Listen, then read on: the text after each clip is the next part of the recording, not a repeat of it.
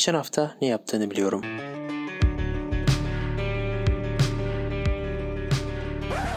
Emre Yasin Yılmaz, Mert Celil Özdin. Arkadaşlar hepinize merhabalar. Bizi özlediğinizi düşünerek tekrar sizin karşınıza geldik. Bugün normalde yaptığımız geçen hafta ne yaptığını biliyorum programımızın özel bir bölümüyle karşınızdayız. Tahmin edin ne adı? Geçen yıl ne yaptığını biliyorum. 2020 yılının ne kadar kötü olduğunu bu programda bir kez daha anlayacaksınız, hatırlayacaksınız diye umuyorum. Çünkü 2020 yılının bir özetini konuşacağız. Hem Türkiye özeti olacak bu. Zaman zaman da dünyadan hepimizi etkileyen olayları göreceğiz. Yanımızda tahmin ettiğiniz gibi yine çok şaşırtıcı bir isim var. Tahmin edin kim? Hoş geldin X isim. Hoş bulduk. Hemen tanıdınız. Bu sesten tanınmış olmam. Hemen tanıdınız Mert Bey. Bugün burada yanımızda. Kendisi bildiğiniz gibi bizim veri uzmanımız. Verileri mining ederek bize yardımcı oluyor. Nasılsın Celil'cim, Mert'cim? İyiyim, heyecanlıyım. Çok büyük bir gündemin içine gireceğiz az sonra. Evet, yolumuz uzun. Bu arada şimdiden uyaralım. Ee, biraz hızlı hızlı gitmeye çalışsak da programımız uzun olabilir. 12 ayın 11 ayını ele alacağız. Aralık- Elimizden geldiğince hızlı olacağız. Evet, elimizden geldiğince bir özetini çıkardık. Hepsi hakkında yavaş yavaş konuşmaya başlayacağız. Yavaş yavaş da başlayabiliriz uygunsa. Başlayalım. Son zamanların en uzun yılının bir panoraması başlıyor. Başlıyor.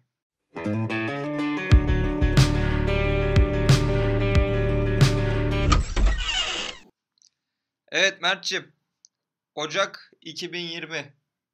Yani bu aya başlarken muhtemelen 2019'un 31 Aralık gecesinde her şeyin farklı olacağını düşünmüştün. Senin açından zaten 2020'nin daha farklı bir önemi var. Sen artık bir evlisin bu yılda. 2019'u bitirirken belki hayallerin vardı. 2020 mükemmel geçecek. Her şey çok güzel geçecek. Evleneceğim, askerime gideceğim, mus mutlu olacağım diyordun. Her şey çok güzel olacak. 2019'un bir e, sloganıydı galiba. Evet, evet, aynen öyle.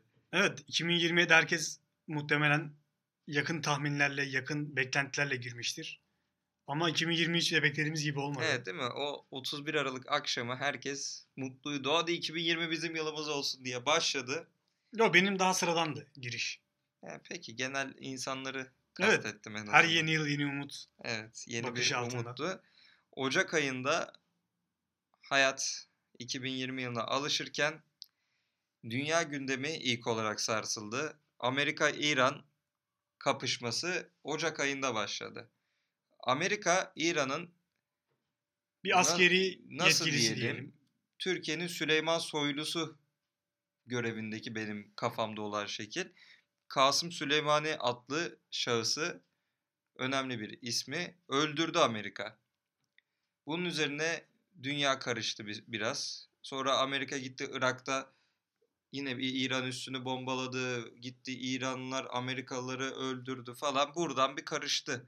Türkiye'de zaten hem İran komşusu hem Irak komşusu Amerika bir şeyi Rusya bir şey olduğu için Türkiye ister istemez hani şey sorusu var ya masada mıyız? Ama masa biziz burada.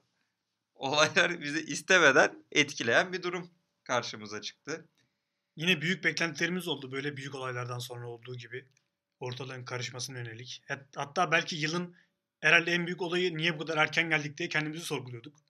Tabii Evet. yılın gerisinin geri kalanının nasıl bu kadar fena olabileceğini düşünemeden. Evet yani yavaş yavaş böyle hani hayat geçmeye devam ederken zaten Ocak ayında bu sefer ülkemizi etkileyen önemli bir durum oldu. Elazığ depremi. Elazığ'da 6.5 Beş sanırım. şiddetinde. Evet 6.5 şiddetinde bir deprem oldu. Çokça can kaybı yaşandı. Kış soğuğunun ortasında Elazığ'da insanlar evlerinde yaşayamadı. Sokaklarda kaldı bu deprem yüzünden. Yine maalesef evler yıkıldı. Deprem öldürmedi. insan öldürdü, bina öldürdü. Ne diyorsun? Tabii o dönemde hatta yine deprem vergileri herhalde bu sene için ilk defa ortaya çıktı. Bir gündem oluşmuştu. Evet. Hatta Elazığ depreminden biraz önce de İstanbul'da bir deprem yaşanmıştı. Ama biliyorsun yani Türkiye'de olan herhangi bir deprem İstanbul'a yorulduğu için Elazığ depreminde de yine biz bir iki gün Elazığ'ı konuştuk. Yine unutuldu. Unutuldu ve peşine yine Büyük İstanbul depremi goygoları başlamaya başladı. Aynen öyle. Yani Bu sene sismik açıdan zaten bayağı hareketli geçti. Evet onları konuşacağız. Bu bir sismik açıdan sismik açıdan garip Sismik geçmesi açıdan. biraz garip yani bu şey. Nerede sismik açıdan garip geçen bir ülkeye rastlarsın? Ya Japonya'ya git orada bile rastlamazsın bu kadar. Ya çünkü küçük bir depremde bile evler yıkıldığı için burada Ee, ki bu küçük bir deprem değil. İstanbul'daki 4.8 diye hatırlıyorum. Onda mesela hepimizin aklı çıkmıştı. İstanbul'da yaşayanların. Yani evet. Bazı istasyonları kilitlendi vesaire. Evet, e, telefonlar gitti. Küçük depremde İstanbul'un başına gelene bak. Bu şehirde büyük bir deprem olduğunda ne olacak bakalım. Mesela Amerika'da deprem etkisi yaratan bir olay. Kobe Bryant'ın ölümü. Ya bu bence Amerika'da değil. Tüm dünyada ya. Ben oturmuş dizi izliyorum. Evde yatıyorum bir akşam. 26 Ocak'ta ölmüş. Muhtemelen ben de işte 26 Ocak akşamı gelişiyor bu durum. Dizi izliyorum. Telefona bir bakayım dedim. Dizinin ya da filmin ortasında. Ulan bir arkadaşım yazmış ki Kobe ölmüş. Yani ne diyor bu dedim. Ne diyorsun lan dedim. Girdim yazdım. Ha, o ce- cevap vermeden bir de Twitter'a bakayım dedim. Ulan Kobe ölmüş diyorlar. Diyorum nasıl? Kobe nasıl ölebilir? Bu şöyle diyeyim bu bizim yaşımızda olanların e, ya da 20-25 yaş arası şu anki basketbol, profesyonel basketbol oynayanların falan bir kahramanı, idolü, hayalidir Kobe. E, bir basketbol idolü direkt çünkü. Birkaç insana sorsan Jordan, Kobe dersin. E, yoldan geçen 10 kişiye sor 9'u hani daha eskileri bilmiyorsa Jordan, Kobe, LeBron falan der hani bunları sayar. Çok bence dünyayı sarsan olay. Evet, dünyayı sarsan tek olay bildiğin üzere bu değildi. Ama Ocak ayı bayağı aslında sağlam başlamış. Ocak sağlam başladı. Yani az ve öz başlıyor. Sonra zaten işler çığırından çıkıyor. Bak Şubat ayı. Şubat ayına bak bu kadar kötülüğü saymadan şey diyeyim. Hayatımda ilk defa işe girdim. o günden beri çalışıyorum. yani hayat kötüleşmeye mi başladı, iyileşmeye mi başladı bir şey açıklayamam. Ama Ocak ayında ya Ocak ayını bitirdikten sonra Şubat ayında ilk olarak Türkiye'de şöyle bir olay var. Van'da çığ düşmüş. Evet, Van'da çığ düştü. Hatta çığın altında kalanları kurtarmaya gidenlerin de üzerine çığ düştü. Böyle zincirleme bir olay yaşandı. Zincirleme olaylar hani bu çığ düşmesi olayı çok e, karşılaştığımız bir doğal afet değil. Evet. Onu bir de dağda hani kurtarma çalışmaları yapan insanların da başına gelmesi felaketi getiriyor tabii ki. Yani Maalesef. Türkiye'yi Depremden sonra çığla Şubat ayına başladık. evet üzücü bir şekilde başlandı. Ardından Pegasus şöyle diyelim ilk e, Pegasus uçağı Ocak ayında pistten çıkıyor. Sabiha Gökçen'de. Sabiha Gökçen'de pistten çıkıyor. Bununla bir e, ölümlü bir şekil olmuyor, ölümlü bir durum olmuyor. Şubat ayında Pegasus uçağı tekrar pistten çıkıyor. Ve yine İstanbul Sabiha Gökçen Havalimanı'nda. Evet ama bu sefer ölümlü bir kaza. Maalesef. Yani hayat kaybı tabii ki çok üzücü burada ama Pegasus'un iki ay üst üste bunu yaşaması ve Pegasus CEO'su bir televizyon kanalında ağlamış çıkıp. Yani yakın zamanın ilk ölümlü uçak kazası zaten. Evet. Yollarda trafik kazalarına artık maalesef alıştığımız zamanlardan geçiyoruz. Uçak kazası o konuda bizim için bayağı bir yenilik oldu. Yani böyle ama bu iki ay üst üste olması da düşündürücü. İhmal mi, bir sıkıntı mı var? Onları düşünemeden ortalık karıştı. Şu an farkındaysan sürekli olayı ya, o büyük olaya getirmeye geliyoruz merak etmeyin. yapıyorum gibi. Merak etmeyin aynen. Şubat ayında her yıl düzenlenen Oscar filmlerinden e, Parazit Oscar ödülünü aldı 2020 Oscar'larında. Şöyle Parazit'i ben Ağustos ayında izlemiştim. İlk çıktığında izlemiştim ve çok çok beğenmiştim. Çok etkileyici bir filmdi. Hani Oscar adaylığında alabileceği, yani Oscar adayı olsa alacağını da düşünüyordum. Bence en yakın rakiplerine de çok büyük bir fark attığını düşünüyorum. Ee, o yılki Oscar adaylarında. Gayet iyi bir filmdi. Perf- oyuncu performansları, konu ve istenen mesajı çok doğru ilettiğini düşünüyorum filmin. Ki yönetmenin önceki filmleri de bu insanlar arasındaki film e, sınıf farklılıklarına anlatan bir yönetmen kendisi. Sadece şöyle Ve bir farklı bir coğrafyadan. Aynen öyle. İşte onu diyecektim. Sa- Şöyle bir durum var. Asya'dan kazanan ilk olabilir ya. Bu Oscar adayına en iyi film olayını. Amerika'da şöyle bir tepki vardı hatta. Hani biz alışığız ama altyazılı film mi izlenir? Tepkisi geliyordu Amerika halkından. Evet onlar alışmışlar hep kendi dillerinde. Aynen hani bi- bizim için bir Oynayan. sorun yok. Genel ülke yani İngilizce konuşmayan ülkelerde bu sorun yoktur muhtemelen ama çok tepki çekmişti. Hani bundan önce Netflix filmi olan Roma kazanmıştı. O da Netflix'te yayınlanıyor diye tepki çekmişti. Ee, bu sene de Parazit kazanınca altyazılı film mi olur diye tepki çekti. Yani, kimse, yani Amerika'nın halkının ben biraz nasıl diyeyim sana çok e, kafasal olarak geliştiğini düşünmediğim için böyle saçma şeylere tutulabiliyorlar. Güney Kore'nin medyadaki önlenemez yükselişi diyebiliriz. Evet, Kore sineması, Jap- Kore Asya, sineması, Kore müziği, Kore dizileri. değil mi? BTS fanı Bitmiyor. mısın sen? BTS'yi bilmiyorum ama şey, kızları güzel ya. Neydi o kızların adı? müzik grupları. How you like that? Dı dı dı dı dı Ve mesela o tip-. Şarkılara bildiğimiz isimler de bayağı eşlik ettiler. Evet tabii ya. Herkes e, şey yaptı. Ünlü bir kız daha vardı Amerikalı unuttum adını. Yani bir insanın hayattan bekleyeceği bütün güzellikleri aslında seriyor önüne. İşte renkler, cıvıl cıvıl, Öyle. neşe, mutluluk. Kore bir Asya'nın orada yükselişi var. Devam edelim. Evet Türkiye'de Şubat ayında benim çok tutulduğum, yolda görsem iki tokatlayacağım bir çocuğun çıkışı oldu. Saman alevi gibi çıkıp Şu an nerede kimse söndürüyor. bilmez. Filozof Atakan. Evet. Çok kitap okuyan. Ulan sen nesin? Şuraya, şuraya gelse oturacak bize dalga geçer herhalde bunu yapıyoruz diye. Kendi böyle oturmuş üç cümle ezberlemiş söylemi annesinin annesini ayıplıyordu değil mi televizyonda? Anne sen sus falan diyordu böyle. Seni şöyle alalım. Ulan ha seni şöyle alalım diyordu. Unutamıyorum. Evet. Ya 10 yaşında çocuk yemin ederim camdan böyle bacaklarından tutup aşağı sallandırmak istedim ben o çocuğu. Geri zekalı. Ne oldu şimdi ona? Herhalde iki hafta falan sürdü toplam medya Herhalde kariyeri. öyle. Medya kariyeri. Evet. Ş- Şuraya bak konuşuyoruz burada adamı. Yani Şubat ayında mesela Değiyor filozof Atakan'ı. Allah Allah. Git matematik Türkçe çalış. Atakan hayat bilgisi dersin kaç senin ya? Uğraştığımız şeylere bak. Freud okuyormuş. Allah Allah. Git Nasrettin Hoca falan oku. Yaşın kaç senin? Tutuldum ya. Bak. Şubat filozof Atakan'dan güzel bir yere geçiyoruz şimdi. Şubat ayında senin için güzel bir yer. tüm Galatasaraylıları yakından ilgilendiren bir durumlar oldu. Bence Fenerleri de yakından ilgileniyor, ilgilendiriyordur bu durum. Galatasaray Kadıköy deplasmanında Onyekuru'nun o koşusuyla, yaldır yaldır koşusuyla O golle mi öne geçti Galatasaray? Yoksa 3-1 onunla oluyor. Ha, Yok, 3-1, Falcao ile 2-1 oluyor. O golle 3-1 oluyor 90'da. Bitiyor zaten her şey. O golle Galatasaray 23 yıl 23 yıl mı? Kaç yıl ya? bunu sen daha iyi bilirsin. Bir 20, Galatasaray 22 taraftarı yıl olarak. diyelim bari. 3 şey 22 yıl aradan sonra Galatasaray Kadıköy'de galibiyet aldı. Hani bu süreçte Galatasaray çok kupa kazandı. Fener'den başkalarından. Hani en çok kazanan takım oldu ama tek eksiği buydu bu sürede.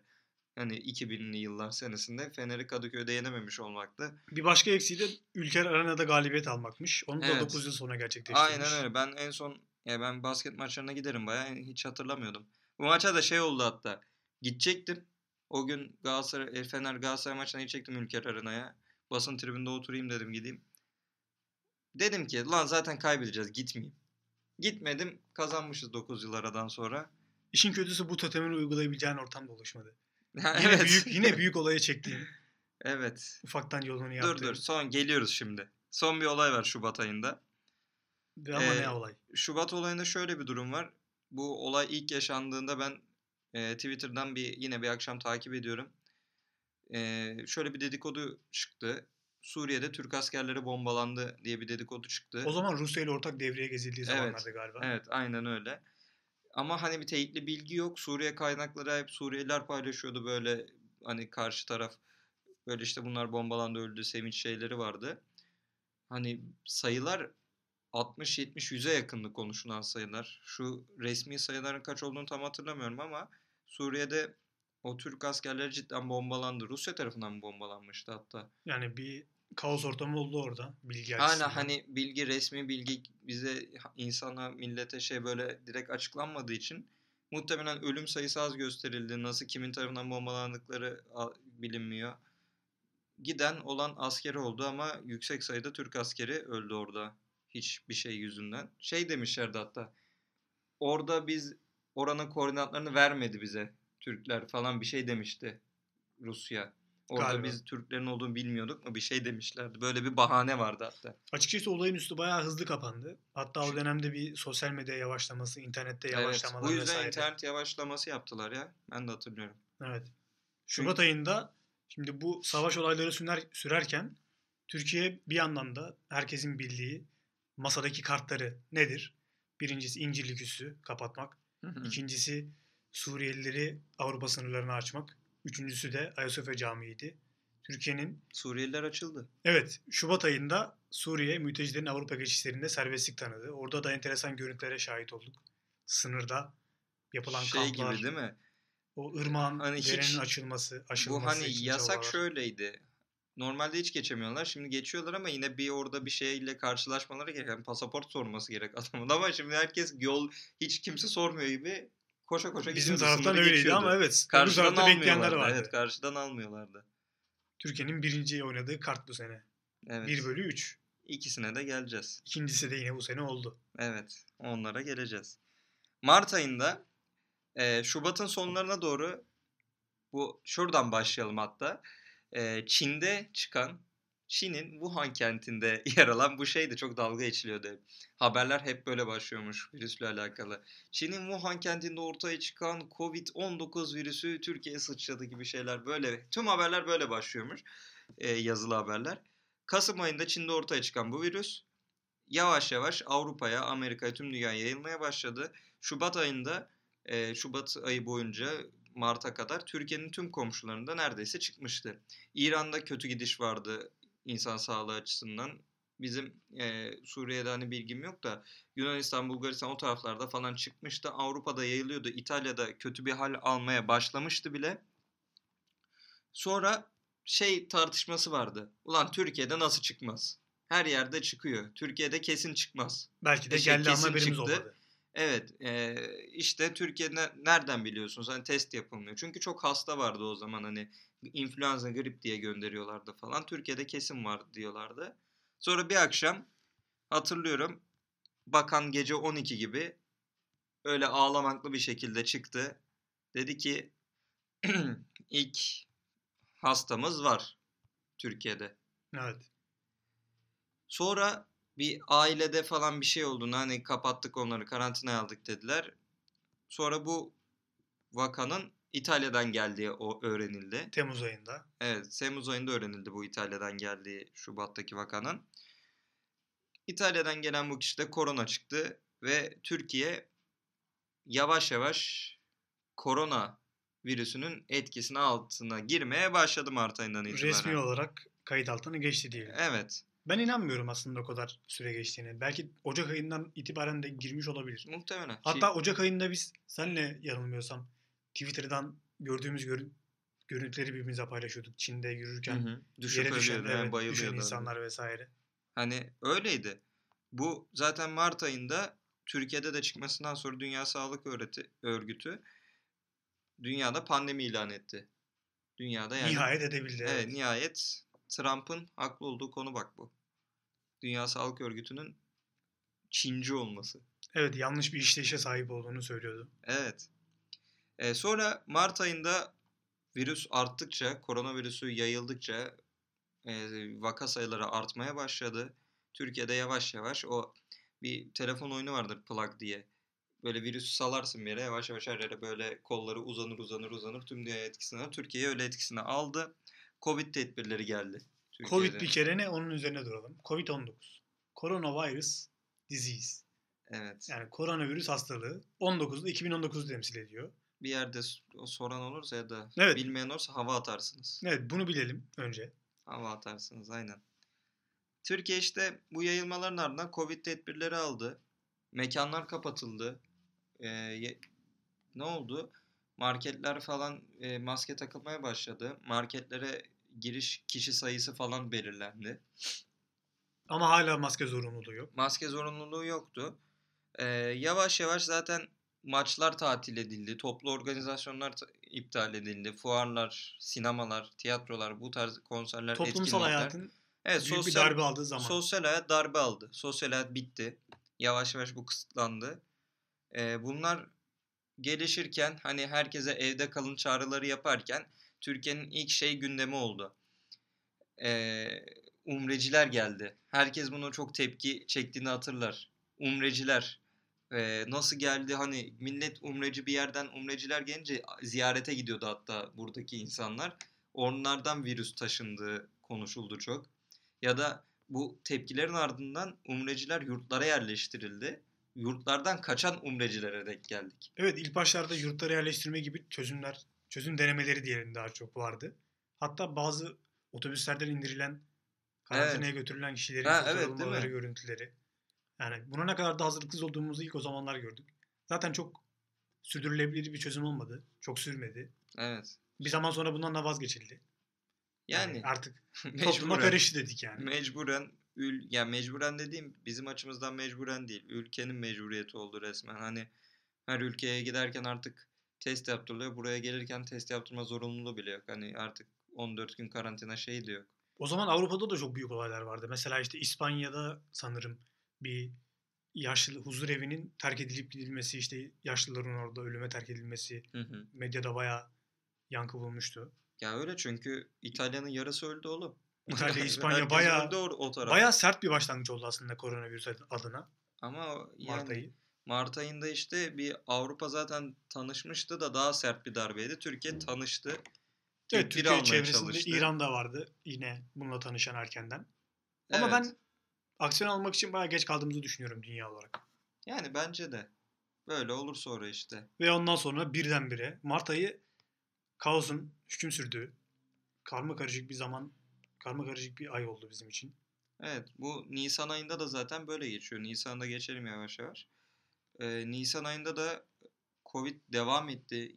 Bu şeyler paylaşılmaya başladı. Bu günlük tablolar Nisan'da başlıyor sanırım. Ya da Mart sonu Nisan falan. O zamanlar başlıyor. Hani Türkiye yavaş yavaş bu şeye girdi. Günlük kaç vaka, bir stres, herkeste stres ortamı oldu. Psikolojiler bozulmaya başladı. Bu kadar kişi ölüyor. Entübe hastası bu kadar. Yok e, işte evden çıkmayın, semptomlar bunlar falan. Herkesin moraller bozuk zaten. Herkes yani Türkiye gündemi tamamen Covid oldu. Hani Şubat ayında ya savaş şeyleri vardı Ocak Şubat'ta. Bu savaş e, şeylerini daha çok görüyorduk. Suriye operasyonlarını, Amerika'nın İran olaylarını daha çok görüyorduk Doğu ama Akdeniz'deki hareketlilik. evet Nisan ayında tamamen bir Mart'tan başlayan Covid gündemi oldu. Herkes buna odaklandı. Bundan sonra hatta şey Nisan'da konuşuluyordu. Yıl çok kötü geçiyor. Ne olacak? Bir şey çıktı. Çernobil'de yangın oldu. Çernobil'de e, yangın radyasyonu taşır mı? Türkiye'ye, Avrupa'ya, dünyaya taşır mı diye endişelendi insanlar. Böyle bir tehlikenin olmadığını söylediler ama sonra yangın söndürüldü. Normale döndü orada. Çok uzun süreli bir sıkıntı olmadı. Nisan'da tekrar Covid gündemine dönecek olursak bir gün bir cuma akşamıydı sanırım. Evet. İçişleri Bakanlığı'ndan şey ilan edildi. Birdenbire. Birdenbire sokağa çıkma yasağı ilan edildi. Yarın sokağa çıkmak yasak diye haber çıktı. Aynen ben oyun oynuyordum. Unutulmaz Lupo Cuması diyebiliriz. PlayStation'da oyun oynuyordum. Bir baktım sokağa çıkma yasağı Lupo Cuması oldu harbiden. Herkes o an ama şey oldu. Mart'tan beri kimse dışarı çıkmamış bir aydır neredeyse. Herkes dışarı fırladı. Ha, Bir şeyler almaya. Evet. Manyak gibi herkes. Bir baktım dışarıda trafik olmuş. İnsanlar felaket böyle bakkallara, marketlere, fırınlara gidiyor. Bir de akşam geç saat her yer açık değil. Her yer açıyor falan. Ve sınırlı bir süren var. 12'de Evet. başlayacak. Evet yasak başlayacak. Hani o zamana kadar dikkat eden millet o gün iç içe bir sürü alışveriş yaptı. Hani o zaman bir de maske zorunluluğu falan maske yaygın değil. Yayılması için her şey müsaitti. Ee, sonra işte bu sokağa çıkma yasağının tepkileri geldi. Süleyman Soylu bunun üzerine istifa etti. Evet. O da yine bir sosyal medya platformundandı. Evet Twitter'dan ya da Instagram'dan bir şey attı. Ya da notlar uygulamasından yazmıştı o fotoğrafı mı çekmişti. Ha öyle bir Öyle bir şeydi. şey. Atmıştı. Ulan adam Ne oldu? Pişman oldu, üzüldü mü? Yanlış kararından dolayı istifa etti işte. İnsanları bu şeye sürükledi. Ve kabul edilmedi. Evet. Cumhurbaşkanı kabul etmedi bu istifayı. Baya bir destek de gelmişti onun destekçileri tarafından Süleyman Soylu'ya. Zaten bundan sonra şey başlıyor. Sokağa çıkma yasakları daha planlı bir şekilde yapılmaya başlıyor. Daha önceden haber alınıp marketlerin bu kadar açık kalacağı falan insanları paniğe sevk etmeden genel bir tedbirin alınması bu tarihten sonra başlıyor. Ee, sonra devam edecek olursak 23 Nisan'da falan mesela yasak oldu. 23 Nisan'da olan yasak hatta böyle bir bayramın kutla, evden kutlandığı ilk yasaktı. Hafta sonuna mı ne denk geliyordu? İlk yasaktı. Balkanlar, e, balkonlardan İstiklal Marşı söylendi. Televizyondan hatta Cumhurbaşkanı dahil herkes televizyonlardan başlayarak 19.23'te değil mi? Böyle saatler tam aklımda kalamıyor ama. Öyle bir şey işte. O zamanlarda e, İstiklal Marşı söylendi. Dikkat çekti. Bu önemli bir olaydı hani Türkiye gündemi için. Tür- Türkiye ve dünya gündeminde şöyle bir olay da vardı. Dünyada 2000'li yıllarda artışa geçen petrol fiyatları hani ülkelerin savaş nedenleri, Amerika'nın Irak'a girme nedeni, o Körfez Savaşı'nın büyük nedenlerinden olan petrol eksi fiyata düştü dünyada. Evet eksi fiyata değerlendi. Talebin o kadar azaldığı, o kadar daraldığı bir dönemden bahsediyoruz ki insanlar malum eve kapandılar. Artık petrole talep yok. Böyle Nasıl bir ortamda ya? Üstüne para mı veriyorlar? böyle bir ortamda evet sıfır dolar gibi bir Daha enteresan- eksi, eksiye düştü eksi. Sıfır dolar olması iyiydi. Türkiye bundan etkilenmedi ama bu Evet arada. biz, biz oradan etkilenmedik. Türkiye- Sıfır doların da bizim tarafta bayağı bir değeri olduğu için. Evet. Doğru, haklısın. Yani Türkiye bundan etkilenmedi ama dünyayı çok sarsan bir olaydı bu ya. Piyasalar falan. Covid'in de etkisi vardı herhalde bunda. Eksi 40 dolar. Ve tarihte ilk eksi seviyeleriymiş. E böyle bir şey çünkü. Ulan savaş çıkaran bir maddeden bahsediyoruz. Petrol. Hani dünyanın nereye gittiğinde biraz göstergesi bu. Ve bu ortam içinde Ramazan ayı başladı Türkiye'de. Ve dünya Müslüman ülkelerde diyelim. Nisan sonu mu başlıyor? Evet Nisan'ın sanırım evet son haftası olması lazım. Evet yani bu Ramazan ayında da zaten şey tedbirleri oldu.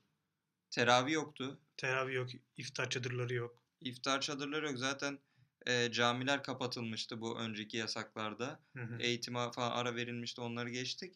E, teravih yok. Toplu organizasyonlar yoktu iftar şeyleri. Davulcular evlere gelmiyordu falan böyle bir sürü şey vardı. Hani insanlar virüsle bir Ramazan geçirdi. Herkes bir de home office'te evden çalışıyorduk o zaman. Bu Osmanlı zamanında da galiba yaşanmış olan bir şey. Hadi ya. Evet yine böyle bir hastalık dönemi olmuş. Ve yine Ramazan ayı evden geçirilmiş. Yani bunu yakın tarihte de görmüşüz aslında ama haberimiz yoktu. Bununla beraber öğrendik. Biz de yaşamış olduk. Şöyle Mayıs ayına geçecek olursak e, Türkiye'de May bu Covid'in başladığı dönemde şöyle bir tartışma vardı. Hep maske kullanımı ve maskelerin dağıtımı konusunda büyük bir tartışma vardı. Maskeler önce marketlerde satıldı, sonra eczanelerde satıldı. Fahiş fiyatlara çıktı. Fahiş fiyatlarda ulan 5-10 liraya satan vardı. 50 lira, 50, 60, 70 liraya şey vardı. M3 maske diyorlardı böyle. N95'ler vesaire. Heh, o o. Onlar vardı. Buna bir düzenleme getirilmeye çalışıldı. Dediler ki maske satımı yasaklanacak. Biz artık dağıtacağız dedi devlet. Hani herkese kod mod geldi hatta. Herkes gitti maskesini aldı.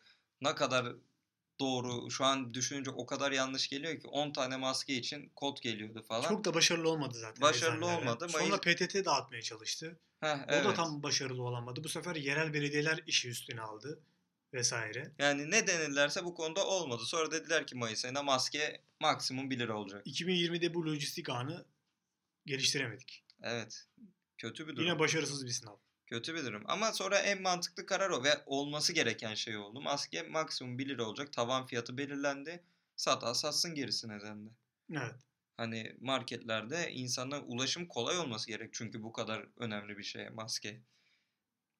Böyle devam ederken eee, Dolarda bir rekor geldi. yavaş yavaş evet Türk lirasının çöküşü, dibe vuruşu Mayıs ayında başlamış. Şimdi ben de görüyorum. Evet Mart ve Nisan'da alınan tedbirlerden sonra ekonomik olarak bir hareketsizlik dönemi yaşandı malum. Hı hı. Üretimde de tabii bunun etkileri görüldü. Evet. Ve gittikçe parada bir değersizleşme ortaya çıktı. Evet. Dolar 7.20'yi aşmış. Bu arada zaten koronavirüse gelmeden önce Ocak ayındaydı sanırım işte bu savaş ortamında Türkiye para değeri olarak düşmede düşüşteydi. 2020 zaten pek parlak gözükmüyordu hani virüs olmasa bile. Evet. Ama Virüs de bunu bayağı hızlandırdı virüs diyebiliriz. olunca aynen iyice Yani dibe vurdu. inanılmaz seviyeleri Mesela gördük. işte dolar 7.20'ye aşmış. Bu da hani şu an daha ileride konuşacağız. Başlangıç bir seviyesi bu.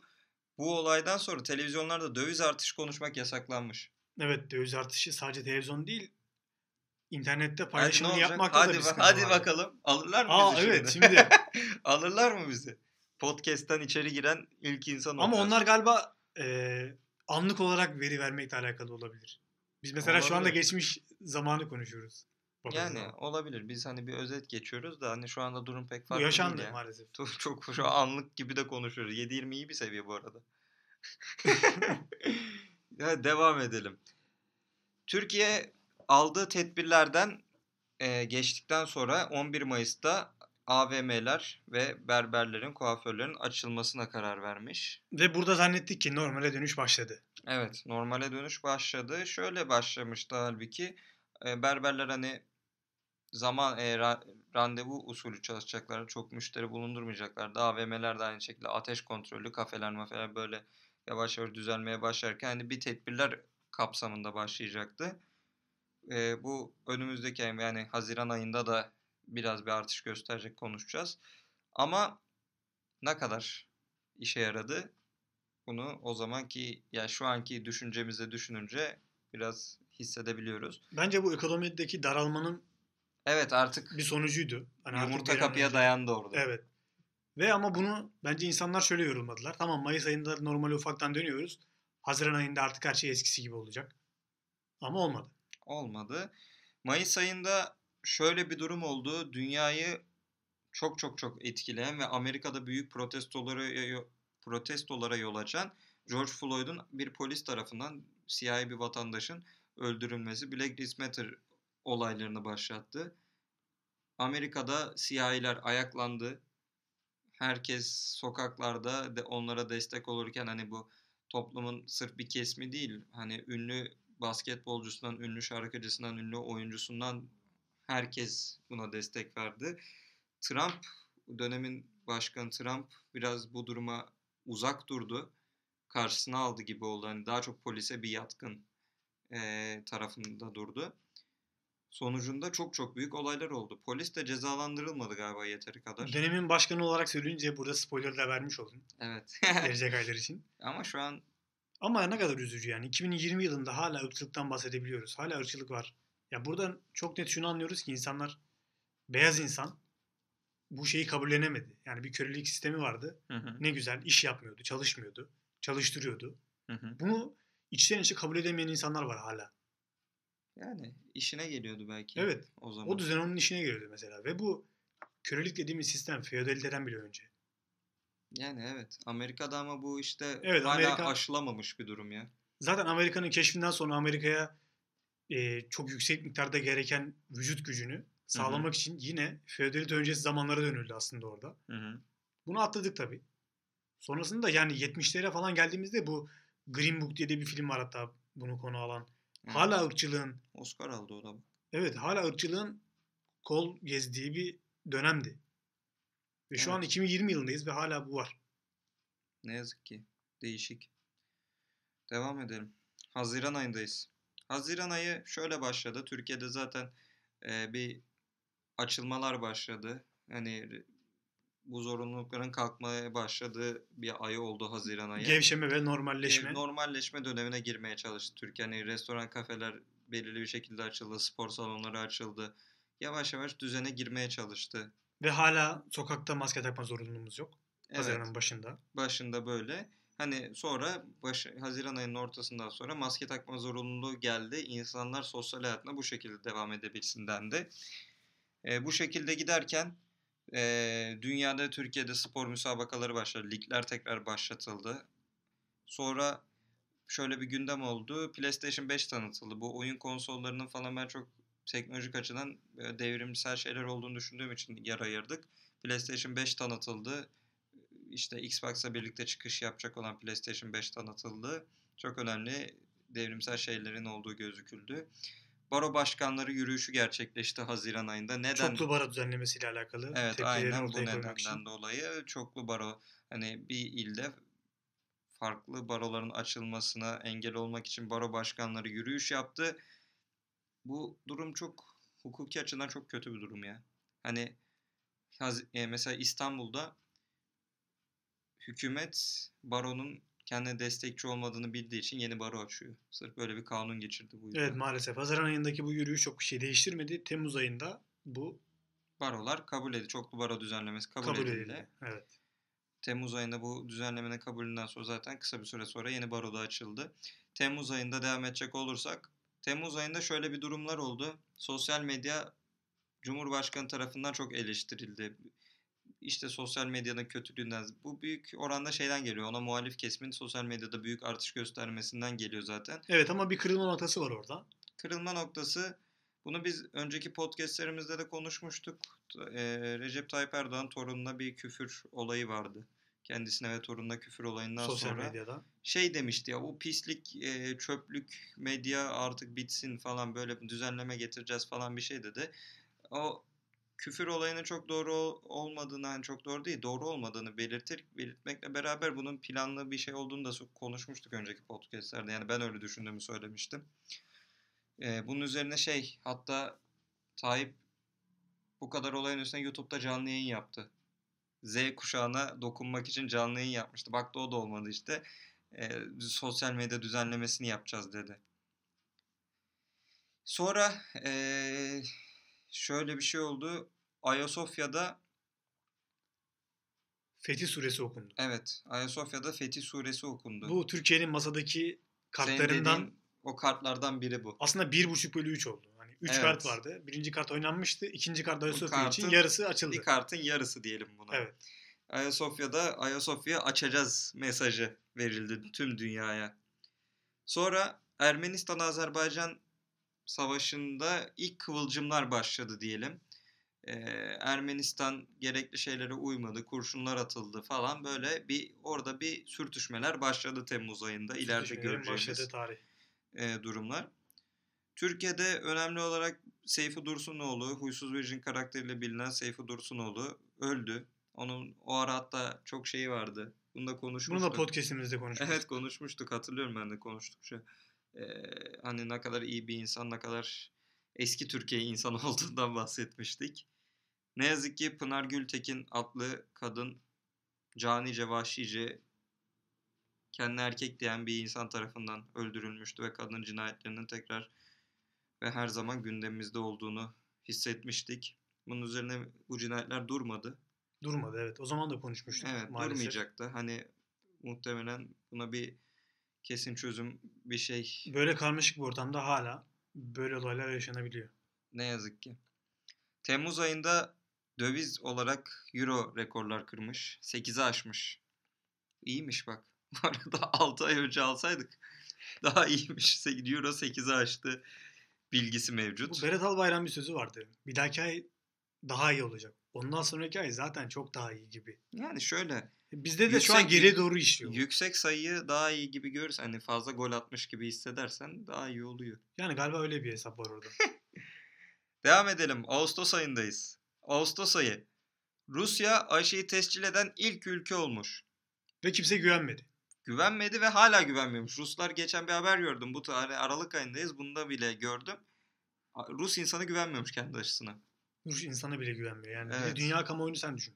Bir de şey demişler. O Rus aşısını yaptıran 2 ay alkol almasın. Ulan Ruslar 2 saat alkol almadan durmuyor. Nasıl 2 ay duracak? Bundan güvenmiyordur onlar. Sonra Türkiye'de malum bir büyük müjde Evet. propagandası yapıldı. Cumhurbaşkanı 2 hafta önceden bildirdi bunu. Size bir şey müjdeleyeceğim dedi. Ama şimdi değil. iki hafta sonra gibi. Evet. Sonra bu müjdenin yine Rusya tarafında olduğunu, Karadeniz'de gaz bulunduğunu öğrendik. Evet büyük bir gaz şeyi Rezervi. rezervi açıklandı. Bu rezerv daha önce de açıklandığı söylendi hatta. Hani bulundu bu kadar abartılmadı. Türkiye nasıl kendi gazını çıkaracak? Bunun işlemesi satmasına kadar sürecek. Bir sürü tartışmalar geldi. Ama ben şey düşünüyorum. bize vurmaz bu yani. Ya bize aslında her seçim Hani döneminde şey bi- bize dediğim halka vurmaz. her seçim döneminde bu, bu tip haberler geliyor. Altın madeni bulundu. Şöyle bilmem bir Ya, maden bulundu vesaire. Aynen öyle ama bize vurmaz işte. Gider birilerinin cebine gider yine. Biz yine ödemeye devam ederiz ya. Ben sanmıyorum halka iyi bir şey olacağını. Bunun üzerine Giresun'da sel felaketi oldu. Giresun'da zaten bu Karadeniz'de yanlış dere kenarı yapılaşması çok yaygınmış. Derenin taşmasıyla birlikte o yağmur ikliminde derenin taşmasıyla birlikte sel felaketinde insanlar öldü. Maalesef dere yatağında yapılaşma. Evet zaten bu Trabzon'da var demiştin sen bana daha önce. Hani denizi doldurarak. Karadeniz sahil yolu doldurulmasında evet acayip olaylar var. Hani böyle Zaman zaman gerçekleşen seller evet hem dere yatağına çok ev yapılması hem bu doldurulma işlemleri falan. Felaketlerin habercisi öncüsü ya. Hani bir deprem olsa, sel olsa, bir şey olsa ilk bunlar zaten zarar görüyor. Ee, devam edecek olursak sporda Bayern Münih Şampiyonlar Ligi şampiyonu olmuş Ağustos ayında. Sevilla'da Avrupa Kupası'nı almıştı. Bu hani Avrupa değerinde dünya şeyinde olduğu için yer aldı bizim gündemimizde. Yunanistan'la Türkiye arasında bir Doğu Akdeniz sorunu var. Bu Ağustos ayında pik noktalara çıkan bir durum. Gaz ve arama istiyor, aramak istiyor Türkiye. Navtex yayınlıyor. E. Navtex yayınlıyor. Doğu Akdeniz'de diyor ki işte bizim sınırımız buraya kadar. Yunanistan diyor ki yok sizin sınırınız buraya kadar değil. Türkiye diyor ki Libya ile bu anlaşmamız var. Buraya kadar gideceğiz. Yunanistan kabul etmiyor. Avrupa Yunanistan'ı destekliyor falan. Böyle sorunlar oluyor. Sonra Yunanistan Türkiye'ye çok yakın bir yerden. Kaş, Kaş'ın karşısı hatta böyle gözüküyor çıkan e, şeyler, askerler gözüküyormuş. Yunanistan Meis adasına bu Kaş'tan gözüken yerin adı Meis adası. Oraya asker çıkarmış. Ben hala zaten o ada paylaşımını haritaya baktığımda mantıklı bulamıyorum. Yani evet haritaya bakınca Yani resmen içimizdeki kara parçası Yunanistan adasıyken Hı hı. dışarıdaki bir ada Türk adası olabiliyor. Örneğin bu Çanakkale'nin karşısında yer alan e, o şey ya Gökçeada'dan var ya öyle bir rahat gözüküyor ki o. Hemen yüzerek ya ciddi bir yüzücü olsan 10 saat yüzme kapasiten olsan yüzersin belki ya ne bileyim. Öyle yakın gözüküyor yani. ya bu Midilli'nin olduğu taraf mesela resmen içimizde Balıkesir ile karşı karşıya ama Gökçeada mesela baktığın zaman yani daha karşıda. Ha değil mi? Gökçeada'dan bize daha yakın diyorsun. Evet Midilli daha yakın, Sakız Adası bize daha yakın iken ben anlamıyorum gerçekten bu ada paylaşımı nasıl olmuş. Hele şu Muğla taraflarına indiğin zaman Evet küçük küçük bir sürü yer küçük var. küçük bir sürü yer var ve çoğu Yunan adası. Şey diyeceksin sen. de. Oni- Onlar 12 adayı verdiler. Ya Lozan Mozan şimdi muhabbetlerini bilmiyorum da Onlar toprak vermeyi iyi bilir. Biz şey ekmek sırası bekliyorduk. Gaz sıraları, tüp kuyrukları. Konuşursun böyle sen. Eylül'e geçelim. Eylül ayı dolar dolar yine rekor kırmış. 7 7.80'lere dayanıyor sanırım burada. Doların artık alıştığı zamanlar. Evet, e, dolar artık o psikolojik sınırı geçiyor bu Eylül'de. E, bir doların o seviyesini görüyoruz. Hani bu dolar dediğim euro da bu, bu şekilde ilerliyor. Psikolojik sınırı bizde aşıyorlar. Zaten yılın ilk bölümünde, Eylül ikinci bölümü yılın. ilk bölümünde gelen vergi zamları vesaire oldu malum bu ekonomik daralmadan dolayı. Hı hı. Vergi zamlarının üzerine bir de dövizde fırlama olunca ve çoğu üretim Hı hı. ithalata bağlı olması sebebiyle bayağı fiyatlarda artış gördük aslında. Evet, Özellikle enflasyon. elektronik tarafında ve araba tarafında. Araba piyasasını bu sene anlatmak istemiyorum. Oğlum ne kadar bir araba ne olmuş? Ev fiyatından fazla ya bazı şeyler, arabalar. Hele bir dönem bu pandemi sebebiyle ortaya çıkan ara, e, araba üretimindeki duruma diyelim. Hı hı. Bundan dolayı Fiyatlar ikinci el arabaların Evet. sıfır arabaların fiyatlarının geçtiği bir dönem yaşandı mesela. Çok enteresan ya. Ama bizim burada böyle biraz yani. Evet Türkiye'de Vergi çok yüzünden. sert hissedildi bu. Evet. Vergi ve dövize bağlılık. Ne yazık ki öyle. Bunun üzerine Berat Albayrak ekonomi planı açıklamış hatta. Kaç 3-4 yıllık bir ekonomi planı vardı. Şey diyordu hatta. 2021 dolar 6.90, 22'de 7, 23'te 7.10 falan diyordu. Ulan daha Ve göremeden gitti geçti. spoiler'ı vermek gerekirse. Aynen öyle oldu. Eylül ayında Dağlık Karabağ'da bu Ermenistan, Azerbaycan daha demin bahsettiğimiz o sürtüşmelerin yeni bir versiyonu çıktı. Dağlık Karabağ'da çatışmalar başladı. Bu iki Resmen ülke savaşın arası- evet, ilanı ortaya savaş çıktı. ilanı oldu resmen. Ciddi bir şekilde sıkıntılar yaşadılar. Ekim ayına geçecek olursak e, bahsettiğim bu teknolojik açıdan girelim. Xbox çıkmış Ekim ayında. Bu PlayStation Xbox teknoloji devrimi olarak düşünürsek e, bu kolun Xbox versiyonu çıkıyor. E, bir PlayStation'ın biraz bir tık önünde çıkmaları değişik durmuş. E, PlayStation Kasım ayında çıkış yapıyor.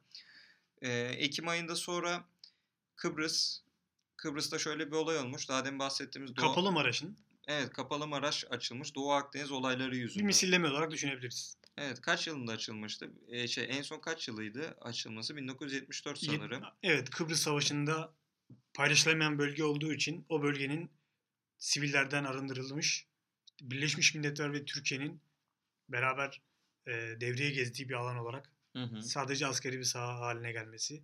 Hatta anlatılan efsanelere göre zamanın Las Vegas'ı olduğu Hadi ya. o bölgenin. Evet o kadar canlı bir ekonomisi ve turizmi varmış. Hı hı. Oradaki insanlar mesela Kıbrıs Savaşı çıktığında orada yaşayan Rumlar herkes yerini terk etmiş. Yani ve o şekilde korunmuş o bölge. Yani düşünebiliyor musun? İçeride hala Hayalet şehri gibi. Evet hayalet şehir içeride ya Çernobil gibi düşünmeyelim. Çernobil'de bayağı radyasyonun yok ettiği bir şehri varken Hı hı. burada bildiğin terk etmeden dolayı arabalar yerli yerinde, eşyalar yerli yerinde. Çok garip. ya. Vesaire. Şey Evet. gibi böyle burada post, tekrardan. post apokaliptik film gibi. Önden bir tabii küçük bir denetim yapıldı içeride. Ondan sonrasında Yani ziyarete açıldı bir kısmı. Sonrasında tamamı sanıyorum yıl sonuna doğru açıldı. Hı hı, aynen öyle oldu. Maraş'tan sonra şöyle dünyada spor müsabakalarında NBA'de LeBron'un önderliğinde Los Angeles Lakers Kobe'nin anısını yaşatarak şampiyon oldu. Bu şekilde geçti. Çağımızın en iyi basketbolcusu LeBron James. Yani aktif Evet aktif hayatını sürdüren en iyi basketbolcu evet. Evet. Ee, Türkiye'de bu olayı tekrar söyleyeceğim. Gram altın rekor kırmış bu sefer de. 490 liraya day- dayanmış. Dolar ve euro tekrar rekorlara koşmuş. Şey bu e, Ekim ayında oluyor. Yüksel, yükseliş sürüyor. Kasım ayında zaten en pik noktasını göreceğiz şimdi. Ama Kasım ayına geçmeden önce şöyle bir durum var. Ekim ayında İzmir depremi. Evet 6.5. Ne, bunu bir biraz daha üzerinde duralım. Neredeydin? Ben o zaman Çanakkale'deydim. Ve Çanakkale'de bir deprem olduğunu düşündüm ilk başta. Kendimi ya hissettiğim en büyük deprem de o. Hı hı. Yani 99 depremini hatırlıyorum ama hayal meyal hatırlıyorum. O zamanlar böyle ya bilinçli halde hissettiğim en büyük deprem sana bu diyebilirim. Hı hı. Biz cidden dışarı çıktığımızda herhalde dedik bir yerler yıkılmıştır yani bu depremde. Oturduğumuz bina yeni bir binaydı. Sonrasında kalan günlerim orada her akşam böyle bir tetikte geçti. Ama sonra internete açıp baktığımda asıl merkez üssünün İzmir olduğunu gördüm. Ve düşünemedim. Zaten ondan sonrasında da ortaya çıktı İzmir'deki acı tablo. Aynen. Aynen. Ben ben mesela şey iş yerinde çalışıyordum. Ee, telefon geldi bana. Telefonla konuşuyorum. Kadınla konuşuyoruz. Hani bana bir şey soruyor. Ben cevaplarken bana şey dedi. Emre Bey dedi sakin bir şekilde. Şu an çok fena bir deprem oluyor dedi. Ruhumu teslim ediyorum. Şu an çok kötüyüm dedi kadın bana. O neredeydi? İstanbul'da mıydı? İstanbul'daymış. Dedim ciddi misiniz? Ya şu an mı oluyor dedim. Evet dedi şu an çok fena sağlanıyoruz dedi. Neredesiniz dedim. İstanbul'da Avcılar'dayız dedi. Avcılar'da bizim 30. katta mı ne dedi yerimiz. Şu an felaket çok kötüyüz dedi. İzmir'deki şey avcıları falan etki, etkilemiş böyle. Bunun üzerine zaten hani biz de bir korktuk. Bizim iş yerinden hisseden olmuş. Ben hissetmedim. Hissedenler olmuş. Hani direkt sosyal medyadan sonra hani şey vardı bu yukarıdan bir görüntü vardı direkt deprem sonrası bir yüksek katlı bir binadan çekilmiş. Duman bulutları yükseliyor İzmir şehrinden. Korkutucu bir görüntü var. Sonra zaten yıkılan evler, o apartmanlardan çıkan insanlar şu an o kadar basit geliyor ki o insanların neler yaşadığını hissetmek anlatılmaz. O şey vardı Twitch yayında bir çocuk vardı. Nasıl sallanıyor ya? Ya da güvenlik kameraları bir sürü şeyler var. Nasıl her yer gidiyor? Yan, yana yatmış evler. Düşünsene bir evin içindesin hani yıkılmış nasıl yaşayabiliyorsun ya? Kaç gün sonra çıkan küçücük çocuklar vardı 4-5 yaşında. Çok korkutucu değil mi? Enkaz altındasın kaç gün. Hareket edecek yerin yok. Tamamen şans ya bu. Ben şey olduğunu düşünmüyorum. Evin yıkılıyorsa kurtulman tamamen şans. Sen kendine bir yer yaparak bir yer sağlayamazsın yani o Ya evet istediğin kadar çanta hazırla ama o anda depremi Örneğin banyoda yakalandın. Yani ne yapacaksın Yani ki? ne yapacaksın evet. Mesela şey mutfakta yakalananların kurtulma oranı daha yüksek dediler de hani nasıl bir yükseltebilirsin ki? Ölen de vardır. Hani kurt, sadece su bulabildiği için daha yüksek demişler mesela.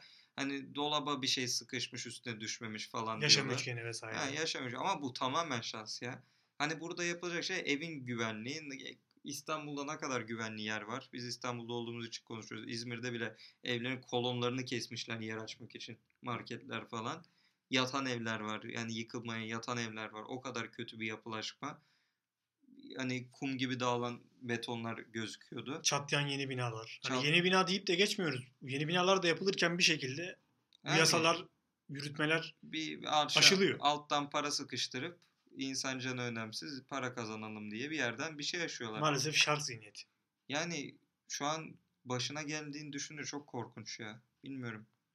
İlla ki yani bu depremle karşılaşacağız. İlla ki diyorum ama İstanbul'un kaderi bu gibi gözüküyor da ölmemek kaçımızın başı yani bu o şansı kaçımız tadacak acaba? Çok zor geliyor.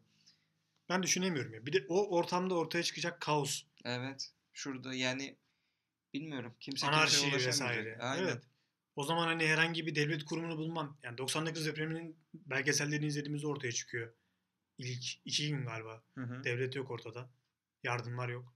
İnsanlar kendi çapında kolektif bir şekilde işte bir Yani mesela işte bak e, daha demin de dedik Elazığ depremi hakkında. Bu konuşuldu. Tamam bu daha büyük bir etkiledi insanları görünce daha etkiledi. E, tamam iki hafta konuşuldu. Çocuklar kurtarıldı falan öyle büyük olaylar oldu. Şu an kimse hatırlamıyordur belki.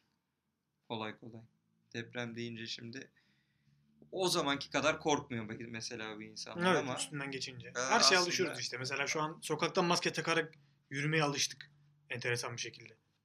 yani evet. Hatta takmayanlara garip gözle bakıyoruz aksine. Evet ama bu korkunç bir şey yani empati kurunca başına geldiğini düşününce çok hoş değil. Geçelim. Kasım ayı. Kasım ayında Türkiye'de eğitim başlamış. Ee, hani bu 5. 9. sınıflar falan onlar başlıyor zaten bir Yüz eğitim yüz- denemesi oldu. yüz eğitim denemesi oldu. Sonra bundan vazgeçildi sonrasında da hani bu denemeler başladı. EBA'ya falan hani oradan devam ediyordu EBA'dan. EBA'da çok sıkıntılar yaşanmıştı. EBA hayatımıza giren. Evet. Bunun da açılımını söyleyeyim hemen. Eğitim Buyurun. bilişim ağı. Eğitim bilişim. Bir Evet. yerde satabilirsiniz bu bilgiyi arkadaşlar. Ee, bu eğitim biraz da bir inat şeyi oldu ama aslında. Açacağız dendi hani. Biz eğitimi açacağız ama sonra baktık vakalar. Kasım ayının devamında şöyle bir durum oldu. Dolar, e, euro, gram altın bunlar yani şeye fırladı. Şöyle hatırlıyorum. E, bu yükselişe başladığında dolar alayım dedim alacağım gün bir baktım 7.05'te kapattı günü. Dedim ki yarın alayım. Ye- ya 6.99'a düşsün alacağım dedim. Bir şey sorayım da dolarla mı kazanıyorsun? Haklısın şimdi. Evet onu da söyleyeceğiz bak. Ufaktan Ee, yolunu yaptım şu an geliyor. Ye- 6.99'a düşsün alayım dedim. Ulan sonra bir başladı 7.50, 8, 8.50 o günden sonra hiç düşmedi. Hatta bu işte do- Kasım ayında öyle bir şeyler çıktık ki Euro onu geçti zaten. Hatta goy goy yapıldı. Bu saat saatimi gösteriyor televizyonlar kurumu gösteriyor diye. Ee, dolar kaçı bu? 8.50'lere dayandı herhalde. Öyle Evet 8.50'leri bir zorladı. Evet. Sonra, tekrar 7.80'lere yatışıyor. Ama Ne- neden? Neden? Evet. Neden? Çokomelli bakanımız istifa etti. Ve birdenbire istifa etti. Ve yine sosyal medya üzerinden yapılan bir istifa. Evet hatta şöyle bir ayıp var. Televizyon kanalları vermeye çekindi buna. Evet ilk başta veremediler. İki, iki gün sonra izin gelince verdiler. Ya mesela böyle büyük bir olay. Kabul edildi bu istifa çünkü. Erdoğan gündemine de çok fazla girmedi. Sadece bir yerde öyle geçici bir soru sordular ve Evet bu yani ülkeyi birinci dereceden etkileyen bir hatta durum soruyu ya. da ona sormadılar galiba. İletişim danışmanına sordular. Yani işte Bu sene gü- Fahrettin Altun da işte iletişim bakanı, iletişim sorumlusu demişken bayağı konuşuldu. Evet o da bayağı tartışıldı. Hepsi bir yerden pastadan pay aldığı için hak ediyorlar o konuşmayı ya. Ee, bu Berat Albayrak'ın istifasından sonra doların düşüşü gerçekleşti. Hatta şey dendi. Koltukta kimse oturmuyor. Boş koltuk bile daha iyi yönetiyor dendi. Evet o geyiklerin ardından ama bu çok sürmedi. Yeni Çok- gelen bakandan da piyasa çok fazla memnun olmadı. en başta. Yani evet. O hani kısa süreli faiz arttırımı birden- oldu Merkez Bankası'ndan zaten falan bu şekilde toparlanmaya çalıştı da kısa süreli etkiler hala bu düşünülüyor. Sonumuz ne olacak bu konuda bilmiyorum ya. Hani bugün Türkiye'de bir şey para açısından bugün X olan yarın Y olabildiği için. Yani Kasım ayında güzel bir haber verelim. Ermenistan-Azerbaycan savaşı bitti. Evet, Ermenistan Başbakanı dedi ki bir akşam biz kaybettik. İm- e, anlaşma imzaladık. Azerbaycan'a hak ettiğini vereceğiz şeklinde bir konuşması oldu Ermenistan Başbakanı'nın. Şöyle sonra bunun üstüne de Azerbaycan Başbakanı ne oldu Paşinyan diye bir video çekmiş. Süperdi bu arada. Hafif kafa güzel gibi ne oldu Paşinyan diye. Aldık senden oraları falan bir şey diyor. Bu savaş bitti. Bu yılın başında neredeyse başlayan sürtüşmeler Kasım ayında bitiyor. Ee, Türkiye'de şöyle bir durum oldu sonrasında. Sokakta sigara içmek yasaklanmış ve ben çok doğru olduğunu düşündüğüm bir hamle. Ben hala çok uyuduğunu düşünmüyorum sokakta. Evet bu uyulmuyor bence de. Ben çok içen gördüm. Ama en azından birkaç ceza bile yiyorsa kadar şey içen, çok toplu alanlarda içen hak ettiğini düşünüyorum. Çünkü hem koronavirüs bulaşmasından değil içmeyenin o virüsü çekmek istediğini e, şey o dumanı çekmek istediğini düşündüğünü sanmıyorum. Devam edecek olursak e, spor gündeminde değişik şeyler oldu Kasım ayında. Bildiğiniz gibi Formula 1 İstanbul Grand Prix'si yapıldı. Lewis Hamilton bu yarışı kazanarak Formula 1 şampiyonluğuna ulaştı ve efsanevi pilot Michael Schumacher'le eşitledi şampiyonluk sayılarını. Şöyle izledin mi Formula 1'i? Bir kısmını izleyebildim. O zaman seyahatteydim. Se- Hafta sonu hafta sonu Seyahat. yasakları daha gelmemişti. Ee, şöyle bence çok eğlenceliydi ya. Ben izlediğimde hani yolun kötü olması, asfaltı yenilemişler, yağmurlu olması bir çarpışan arabalar hissi verdi o yarışa. Herkes bıcı bıcı kayarak gidiyordu her yere. Çok... Ve hatta öncesinde Hamilton'la Tuzla Belediye Başkanı'nın tweetleşmesi. Hamilton ağlaya ağlaya şampiyon Gerçi oldu. Hamilton'la diyorum ama Hamilton'ın bundan haberi de olmayabilir. E, Tuzla Belediye Başkanı ona Hamilton bak işine mi ne yazmıştı. Ha, evet şey çöp arabası yolu temizliyordu hatta bir ara. Evet. Komik bir durum oldu. Bundan sonra Türkiye yarış takvimine girmedi. Daha belli değil ne olacağı. Hani %50 %50 galiba. Ya Türkiye'nin aslında bu yarış takviminden çıkışı da şeydi. Bayağı rest usulüydü. Formula biz birden o kadar çok para istiyor. Biz ona o parayı vermeyiz. Hı hı. Niye verelim ki gibi bir şeydi ama sonra yine Cumhurbaşkanı himayelerinde gerçekleşen bir yarış oldu galiba. Evet bu seneki öyle. Bu seneki o şekilde gerçekleşti. Zaten ve- bu yıl ortaya çıktı. Bu yıl takvime dahil edildi ve bu Evet, yıl. pandemi nedeniyle bu yıl takvime dahil edildi ve yılın en e, actionlı, heyecanlı, eğlenceli yarışı olmuş olabilir ya izleyen, takip edenler açısından. Ben bir tane bunu izledim de çok Özellikle eğlendim. başlangıcı fenaydı. Zaten başlangıçta direkt kazayla başladı. Aynen Klasik. öyle. Hani yarışın dışında antrenmanlar, sıralama turları falan çok eğlenceliydi. Bunun sonunda Kasım ayının sonuna doğru geldiğimizde artık efsane futbolcu bu sefer. Yılın başında Kobe hayatını kaybetmişti basketbolcu. Yine yakın zamanın Diego. Armando Maradona. Evet onun da ölümü Tüm dünyayı sarstı ya bu arada. Arjantin'de 3 günlük yas ilan edilmiş bunun üzerine. Yani tüm futbol bu da şeydir. Şu an futbol oynayanların en büyük idollerinden biridir. Hani futbol tarihinde Pele Maradona dersin. Şu an Messi Ronaldo ekleyeceksin bundan bir 10 sene sonra belki bunun üstüne. Ama düşündüğünde akla ilk Pele Maradona gelir. Pele de nasıl ölmüyor hala yaşıyor Pele. Pele ondan da eski bu arada. Evet ondan da eski. Ulan Maradona öldü. Zaten genç ölüyor. 60-65 yaşında mı ne Maradona öldüğünde. Hatta şöyle bir şeyler olmuş. Maradona'nın ölü haliyle fotoğraf çekilenler öldürülmüş biliyor musun Arjantin'de? İki Ölü haline vardı. nasıl ulaşmışlar peki? Bir otopsi görevlisin bir şeyler var. Fotoğraf çekilmişler Maradona'nın ölü haliyle. Öldürülmüşler. yani bir şey ya o futbol tanrısı adam tanrı orada çünkü. Herkes her yerinde Maradona dövmesi, Maradona bir şeyle hani futbolla yaşayan koca Arjantin ülkesinin tanrısı. Asıl efsanesi olduğu takım Napoli. Napoli taraftarları acaba ne hissetmiştir bu konuda? Aman var ya. Yani Bilmiyorum. Napoli bir de küçük bir şehir malum. Zaten bir şey baya bir şey düzenledi onlar. Organizasyon düzenlediler bu konu hakkında. Tanrıları öldü adamların. En büyükleri öldü. Çok üzücü. Aralık ayında Şu anda bu yayını dinleyen dinleyicilerimizin içine bulunduğu, daha doğrusu dinlemeye başladıkları Aralık ayı. Evet. Ee, Aralık, Aralık ayında ayında evet çok büyük bir olay şu ana kadar benim hatırladığım yok. biz bunu çekerken olmadı en azından. Hani yılbaşında yaşanacak yasaklar var. Dört günlük yasak. Hafta sonu yasakları var hayatımıza giren Aralık ayında devam ettiğimiz. Hafta içi de 9'dan sonra yasaklar var. Bu şekilde devam ediyoruz. 2020 yılını bu şekilde bitirdik diyelim.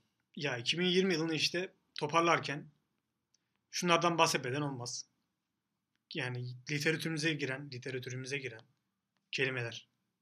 Örneğin Neler? pandemi, Pandemi. epidemik pandemi işte Hı hı. bu e, kapanmalar, ondan sonra başka ne geliyor aklına? EBA, Evet EBA. dolar kuru, koronavirüs zaten Zoom. Aa Ee, Zoom. evet. Yılın en çok patlayan şeylerinden biri bu virüs yüzünden. Yani büyük bir olay. Zoom Zoom'dan o kadar ki etkinlikler arttı sürekli. EBA'yı bile aştı aslında. Evet. EBA'daki bazı derslerin hatta Zoom'dan konserler yapılıyor biliyoruz. artık. Evet. Konserler tiyatro yayınlanmaya başlamış. çevrim içi yaşamayı öğrendik diyebiliriz. Evet. S kodu diye bir şey hayatımıza girdi. Hayat Evet. eve sığar Evet. HES kodu. uygulamasından Artık alınan. akbillerde yer alacakmış.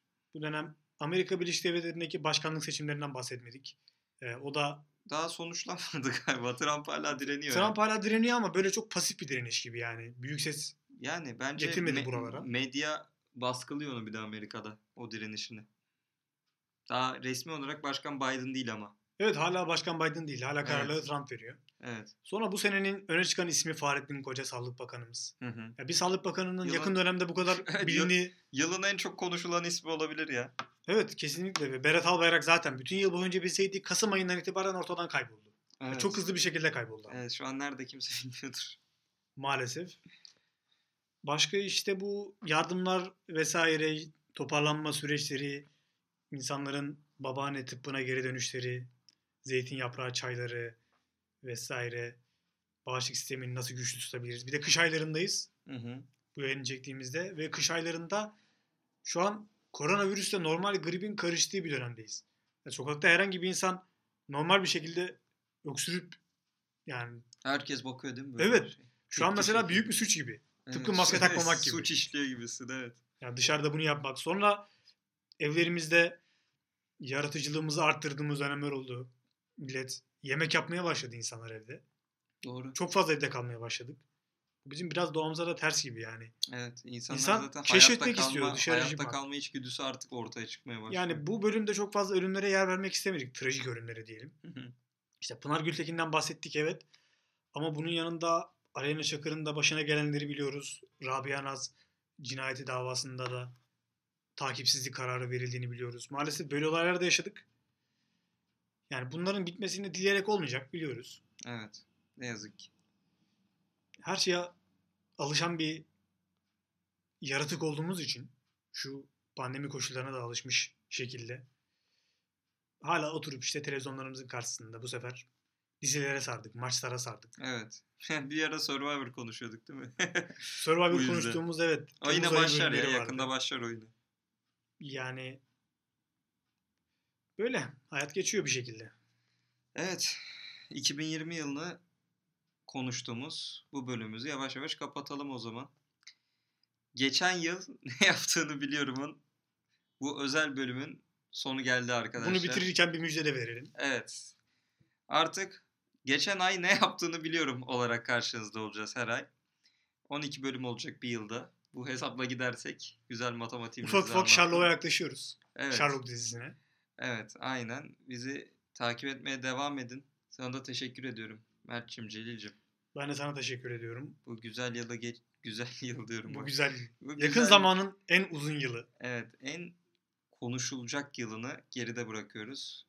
2021 umarım herkes için bu yıldan daha iyi olur. Bu sene de şöyle yapalım. Klasik mesajlarla girmeyelim 2021'e. Ne yani seneye Her sene- görüşürüz diyecektim ben. İyi ki bunu kesmişim mesela. Şu anda çok hayırlı bir işe vesile oldum.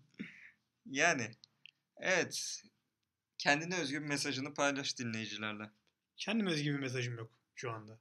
Peki. Ben de mesajımı iletmek istersem kendinize dikkat edin.